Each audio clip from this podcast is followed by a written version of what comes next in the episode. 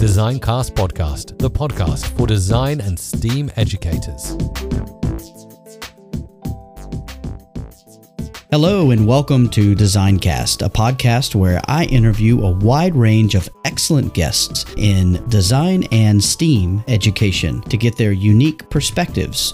My name is Jason Reagan, and I use my 20 plus years of experience as a design educator to dig deep into complex issues. This podcast has one simple mission to create a community of people around the world that are interested in design and STEAM education. Each episode, I chat with guests from all corners of the design world, from classroom teachers to authors and even to educational consultants. We discuss a wide range of topics that we feel are relevant today. I do want to ask you that if you're enjoying this podcast, please leave a review, rate, subscribe, share, or download from your favorite podcasting app. This helps the podcast get discovered by listeners that might not find it otherwise. Also, it helps me to continually define the direction of future guests and episodes. Feel free to drop by my website, www.jasonreagan.ga, to leave me a comment or to sign up to be considered as a future guest on future episodes. Also, don't forget to stop by Anchor and leave me a voice clip that could even end up in an upcoming show. Thanks for listening, so let's get to it.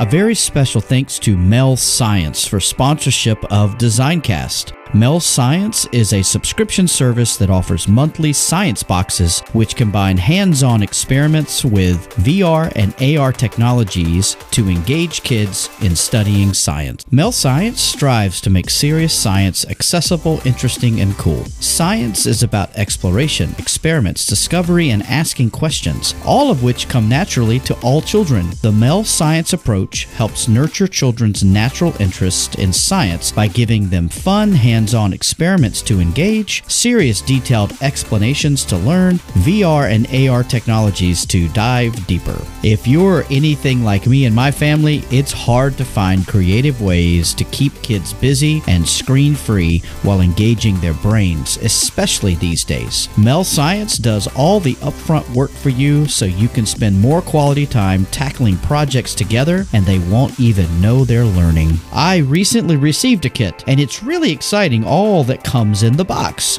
There are many different activities and experiments in each kit, which are enhanced through the integration of VR and AR. With Mel Science, there's something for every kid, including big kids like me. I encourage you to check out this unique service. As an added bonus of being a listener to this podcast, you can get 60% off your first box of any of the subscriptions by using the promo code DESIGNCAST, all one word, or by following the link in the show notes. Act fast as this is an offer that is only available for one month. I can't wait to hear what you think of the service.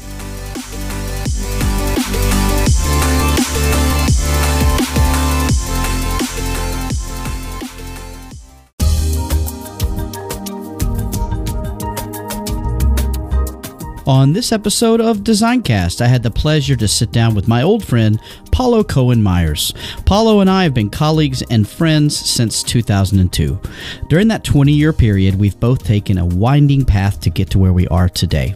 Paulo is an incredibly talented individual that has had an amazing career in education. We talk about a variety of topics, but the bulk of our conversation centers around his work as a Bakerspace mastermind. I have no doubt that you will enjoy all he has to share. So sit back, relax, and enjoy this chat with Paulo Cohen Myers.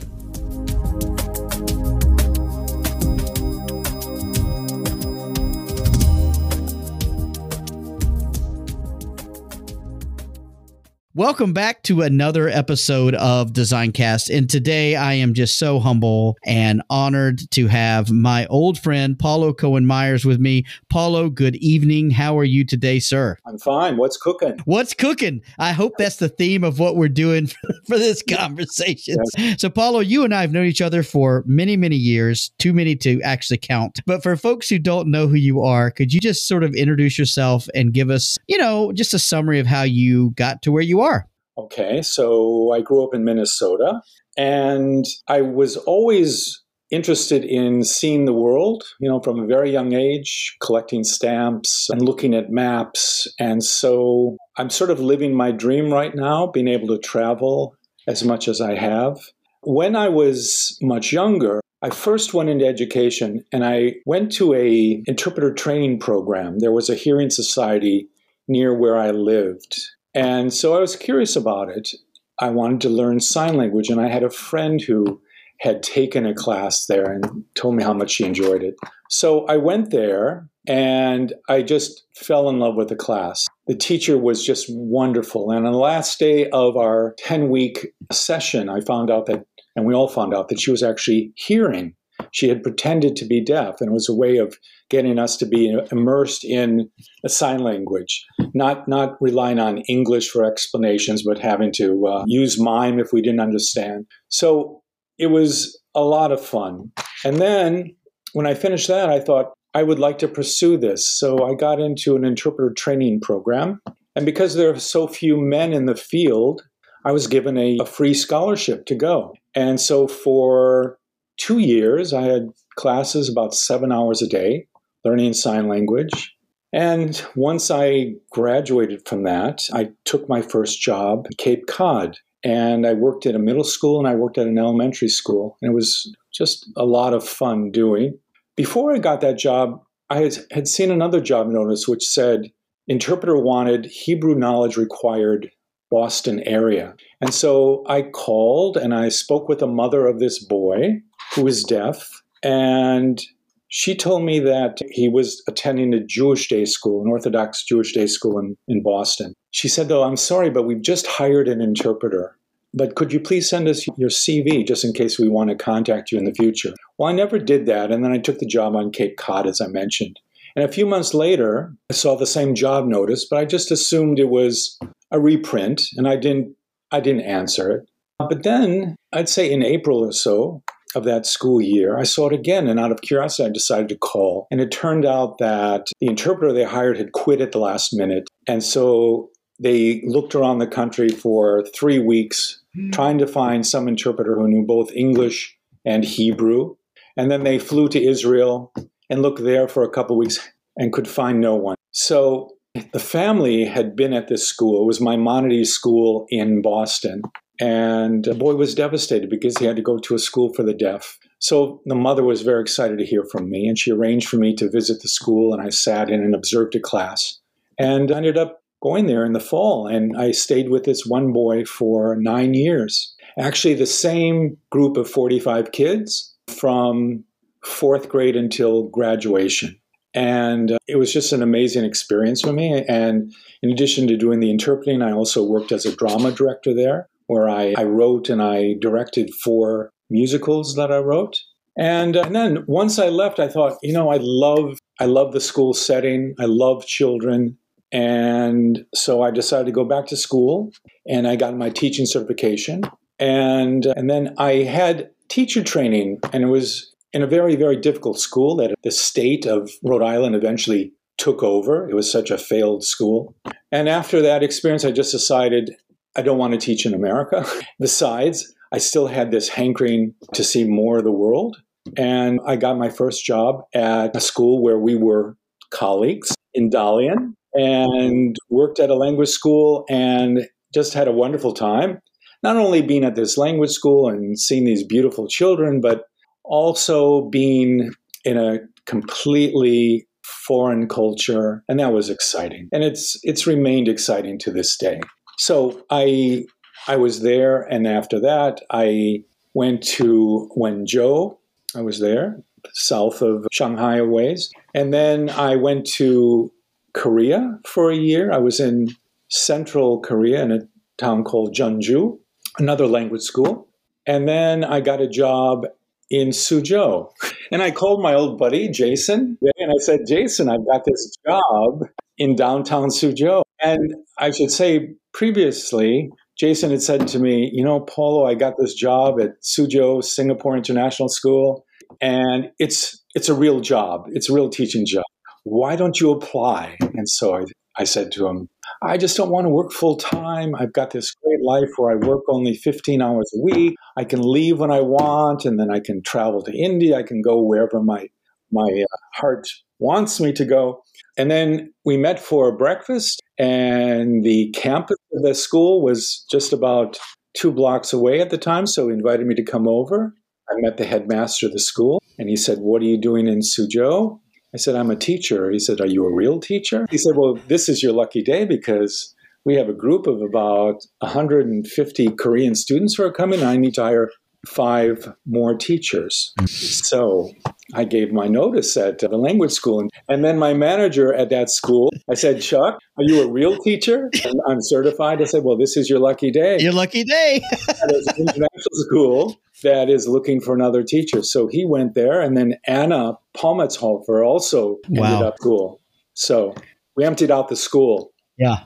Yeah, they had to show shut shut down after all that, didn't they? It was uh, 12 years at SSIS. 12 wonderful years. Yeah, and then I went to Seoul, and uh, you know because Jason had gone, That's right. Jason got a new job in Korea, so I had to follow. I would have been lost without you. I remember all those conversations and those events, and we even shared a shipping container here to to Korea. If you'll remember, we we split one. Oh, that's right. Oh, so that's where all my missing things are. All your stuff is in my house right now. Okay, next time I visit, Yeah. Oh man, Dwight School Seoul, and uh, I'm in my fifth year now. man, can you believe that? I mean, we've been on a journey. I actually think, Paulo, you you and I, I think working with you, you're one of those people I've worked with probably the most in my entire career, and so we've we've had a long, long history of work, working together. And you know, you Yeah. work with my wife as well, and we have all these common friends. It's unbelievable how far we've come in 20 years, I guess you could say. But man, that's a what a what a story. I mean, what an exciting origin story, right? You're kind of like a Marvel superhero at this point, you know, sign language man or whatever. whatever. So, but Paulo, you know, I mean, awesome stuff. I love it. It's it's fantastic. But we're here to talk about your passion, which is cooking and baking and working with kids and that kind of thing. So, tell me what you've done at your your school at Dwight School here in Seoul that is really unique. Okay, well, could I just talk about what led up to that? Yeah, at SSIS, I worked, we had something called CCA on Fridays, last period, co curricular activity. And so I remember this was years and years and years ago. I worked as an assistant to Lee Preston, who had a cooking class, and also Monique Donahue. And then when they left, it became sort of my thing to do. And so I had classes there, and it was wonderful because we had uh, we had thanks to Gabe Evans two professional kitchens, and so it really took off. At one point, we had I think 50 kids, and we were using both of the kitchens at the same time. But also, I was a grade one teacher for I think about 10 years, nine years. And it was actually part of the program. We had literacy a couple times a week, and I worked with children, and these were kids who would kind of rotate into into the cooking. And we had a spelling scheme, so it would be the letter of the week. So if the letter of the week was M, I would make something like muffins or marshmallow whoopie pies, something like that. And the kids would come and we talked about the origins of ingredients. They learned new vocabulary, of course, certain cooking techniques such as kneading and pouring and mixing.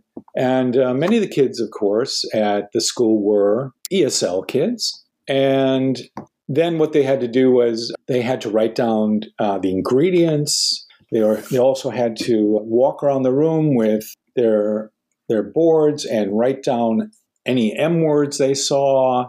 So it was sort of like a word search within the room, looking at posters, looking at all kinds of things. And it was a lot of fun. And I had, I also had parents who helped me, and that was great getting them involved. And then I went to Dwight, and of course, I wanted to carry on that tradition. And so I got permission from the head of the school. This was even during my my first interview at the job fair in Bangkok. I said, "This is what I what I want to do," and he said, "Oh, no problem. That's fine." So I had classes within my classroom. I, I have probably the largest classroom in uh, in Dwight. I was very lucky to have that, and so I had my I didn't call it bakerspace then, but just cooking. So we had lots of kids become part of that and did a lot of wonderful recipes. But then what happened was during the summer, they got rid of my bare floor, tile floor, and they put carpeting on. And I was told that I could no longer do cooking there. So I ended up moving to this. There's a small room adjoining the cafeteria at my school. It was a space where the teachers, some teachers would go to eat. And I converted that into a cooking room, kitchen. And you know, it was a lot of fun because we could also I could use the large kitchen where the uh, you know the cafeteria prepared their food. Kids came in and they were very excited about coming into a, a real kitchen with the big ovens. And we did that. And then the headmaster had this idea of me moving into half of the staff room and that's where the current site is. And I, I just remember the name Bakerspace just popped into my head. You know, kind of makes sense. We have a makerspace at our school, so Bakerspace sounded perfect. And, you know, I set to work. I set to work. He said, you know, this is your space. He says, right now it's kind of filthy because teachers are, as a rule, filthy. And he knew that I would turn into something that would look quite presentable and colorful. And so, so that's what I did. I designed posters for it and decked it all out. And and and what I did was, you know, I like to say that that line from Fields of Dream, "Build it and they will come." that's basically what I did. I built it. I got all of the kitchen equipment myself, baking equipment myself at Daiso. I mean, God, heaven on earth. Spatulas and whisks and measuring cups and measuring spoons and bowls and everything, right? I uh, emptied out Daiso, even the seven mm. story one. And so I, you know, I outfitted my baker space and and my classes began there. And at the same time, it was it was fun because I was doing my baker space classes. This is after school twice a week, but I was also using it with some of my students. There were students, for example, who struggled somewhat in the classroom, and so being in the baker space was a wonderful way for them to boost their confidence and work on fine motor skills and just be able to start mm-hmm. something and complete something. And as you know, you you cook, being a cook and being also a baker somewhat. It's it's like performing magic. Start with a few ingredients, and suddenly you got amazing muffin or or scone or whatever it is. It's just it's magical. Yeah. You somewhat answered my question. I was going to ask you kind of how it's incorporated into what you do every day. So you, you do have some students who you use it with, some classes? Because I know you work with small groups of students. Yeah. In, in my school, I have usually no more than three in my class. At my school, I work in the Quest department, and so students students it's also for talented and gifted as well. So students come there and it's either one on one or you know two kids with one teacher. Sometimes small groups though. It's wonderful. I, I didn't think I would like it, but I, I really enjoy that. Mm. So, is there any talk of making it part of the everyday curriculum? Because, I mean, right now I know you do it a lot for like after school or for activity, like after school activities or events or clubs or things. Is there any talk of having it be part of the curriculum at all during the day? I did make a presentation to the lower school, my idea of a, a program and how the school, how the different teachers could use Bakerspace, looking at it as sort of as the best learning lab possible with opportunities for kids to improve mm-hmm. their literacy skills, fine motor skills, as I said already, measuring, following directions, time management. So many skills are involved when you're working like that. I think in my school, and this is an issue that all teachers face. They're very weighed down, I think, with they've got so many things that they have to do, right? Mm-hmm. There's mm-hmm. meeting benchmarks and there's math and a lot they have to do. And so we're sort of, uh, you know, in the beginning stages of this, I think, until the school can figure out how, mm-hmm. how to make things maybe a little more flexible for teachers. I would mm-hmm. love to work, for example, with our early years kids, especially today. Today was, you know, as you know, as just yep. before the uh, Lunar New Year and mm-hmm. all the mm-hmm. kids wearing hanboks, all mm-hmm. these beautiful children. And, uh, you know, just seeing them with aprons on, their colorful aprons and hats would be yeah. even more beautiful. Yeah. But uh, I hope something like that happens. I mean, if I mm-hmm. if I could live my dream at, at Dwight School, it would be I think if I could teach half time and then offer mm. uh, my services in the bakerspace the other sure. half. Yeah. Wow. There are teachers, for example, who told me there's one teacher who talked about March 14th is going to be Pie Day, yep. right? International Pie Day. So he thought he would take his class to Bakerspace and make some pie. really, it's just such a wonderful way, I think, of classroom activities more exciting mm. when you talk about mm. literacy. Reading a book like Stone Soup, right? Mm. That's to actually make stone soup, where each child is is contributing an ingredient towards this this soup. The whole idea of that book was, you know, like bringing people together, and that's exactly mm-hmm. what Cook does. We've had a couple of bake-offs at my school, and for me, there's been nothing more moving than just seeing these kids on their own. They've got a recipe. I'm not mm-hmm. helping them. And you see how, you know, some kids maybe they're not able to read as well as others. And so, but they're helping each other out. They're cooperating. They're making it happen. It's really amazing to see. Paulo, I've known you a long time. You're a really positive guy. Uh, you enjoy challenges. What have been some of the things that have been a challenge to implement this program for you? Well, I guess in terms of working with the children, I could say we only have about an hour and 10 minutes. So for certain recipes, it's a bit limiting. You know, some to make things really well, you have to chill.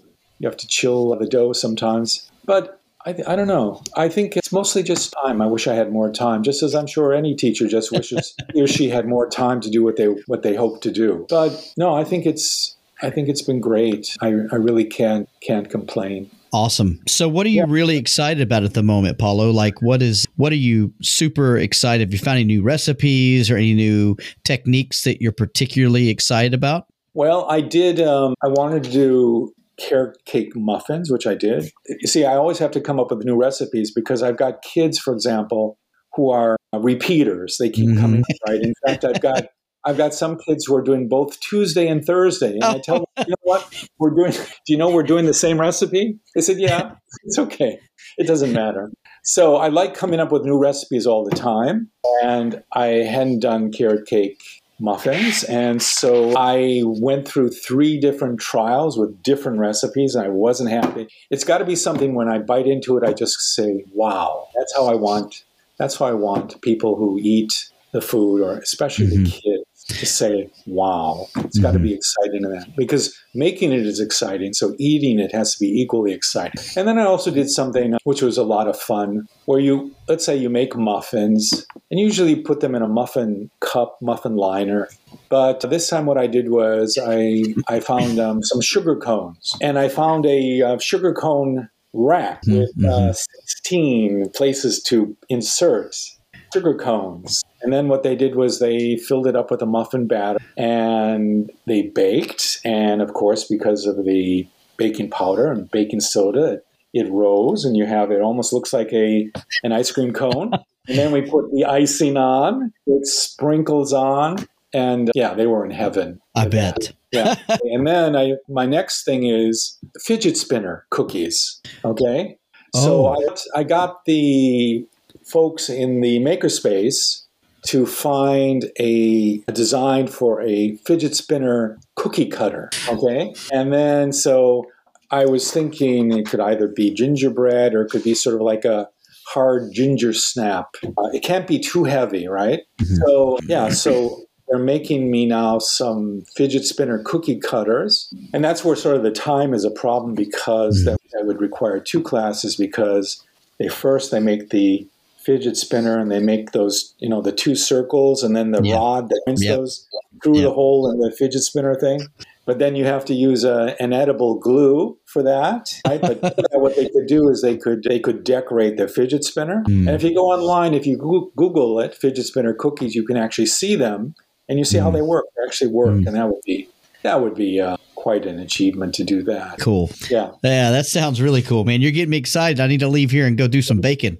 Also do things like we've done gnocchi, pumpkin gnocchi. We do in one class, we did, it was a Mexican class. So we did churros and nachos and quesadillas and guacamole and salsa. They made all of that. And uh, we've done also, oh, we've done Thai spring rolls. Yeah. So there's a lot we do and pretzels too. So it's it's it's fun.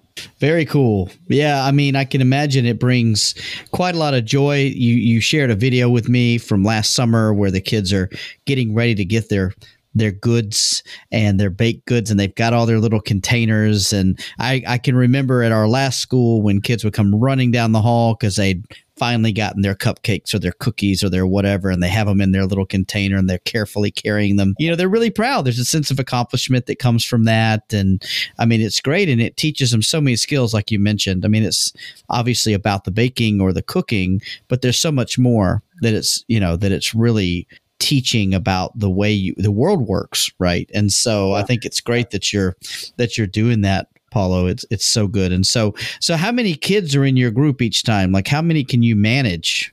Well, right now I've got 20 in each class, which which is the most I've ever had. And so what we've done is usually what happened was we have five tables in the kitchen and I took the fifth table and that's where I what I normally do is I have all the kids, what I do is I yell out, chefs, and they all go, chefs. This is the way to get their attention.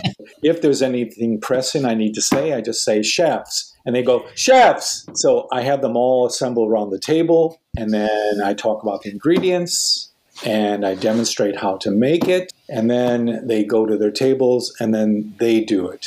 What's happened now, because of the numbers, is I've got a sixth table outside in the hallway and that's where I do my demo now, all five tables in the baker's space. And then I've also got two other tables with the dry ingredients and then with mm. the wet ingredients. Okay. Because of course you got to make things clear for the kids like yep. how how do they know how you're actually separating mm. out the ingredients? Mm. And this way also if you've got four at a table, you can have two kids who are focused on procuring the dry ingredients, and the yep. other two with the wet ingredients. Yeah.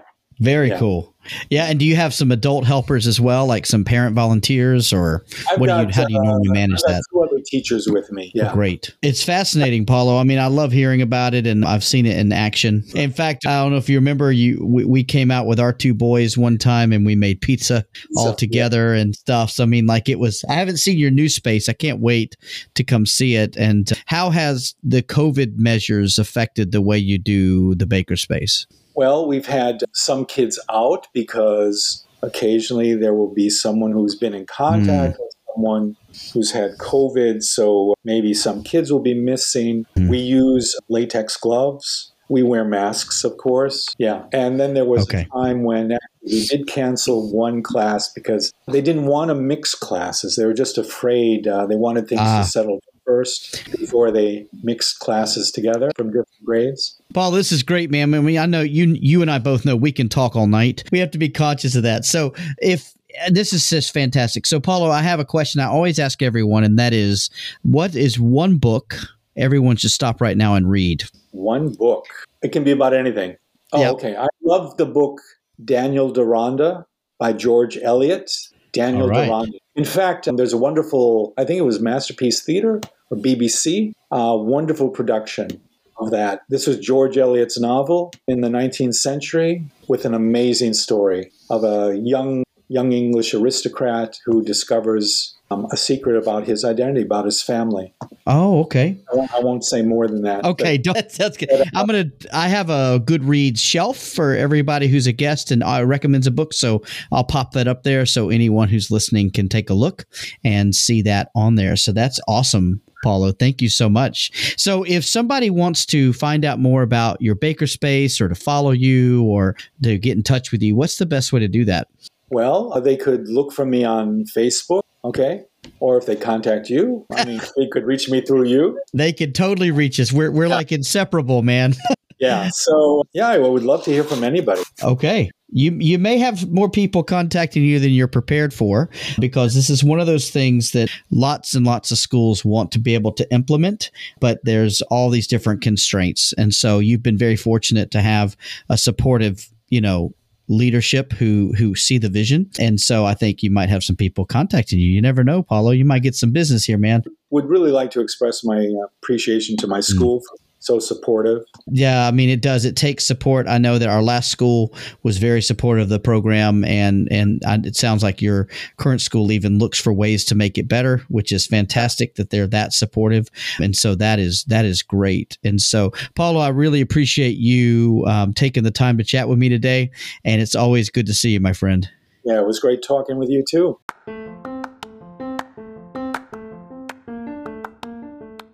I hope you enjoyed that episode of Designcast. I'm Jason, your host, and I produced and created this podcast. If you have any input, I would love to hear from you, and I look forward to seeing you again really soon.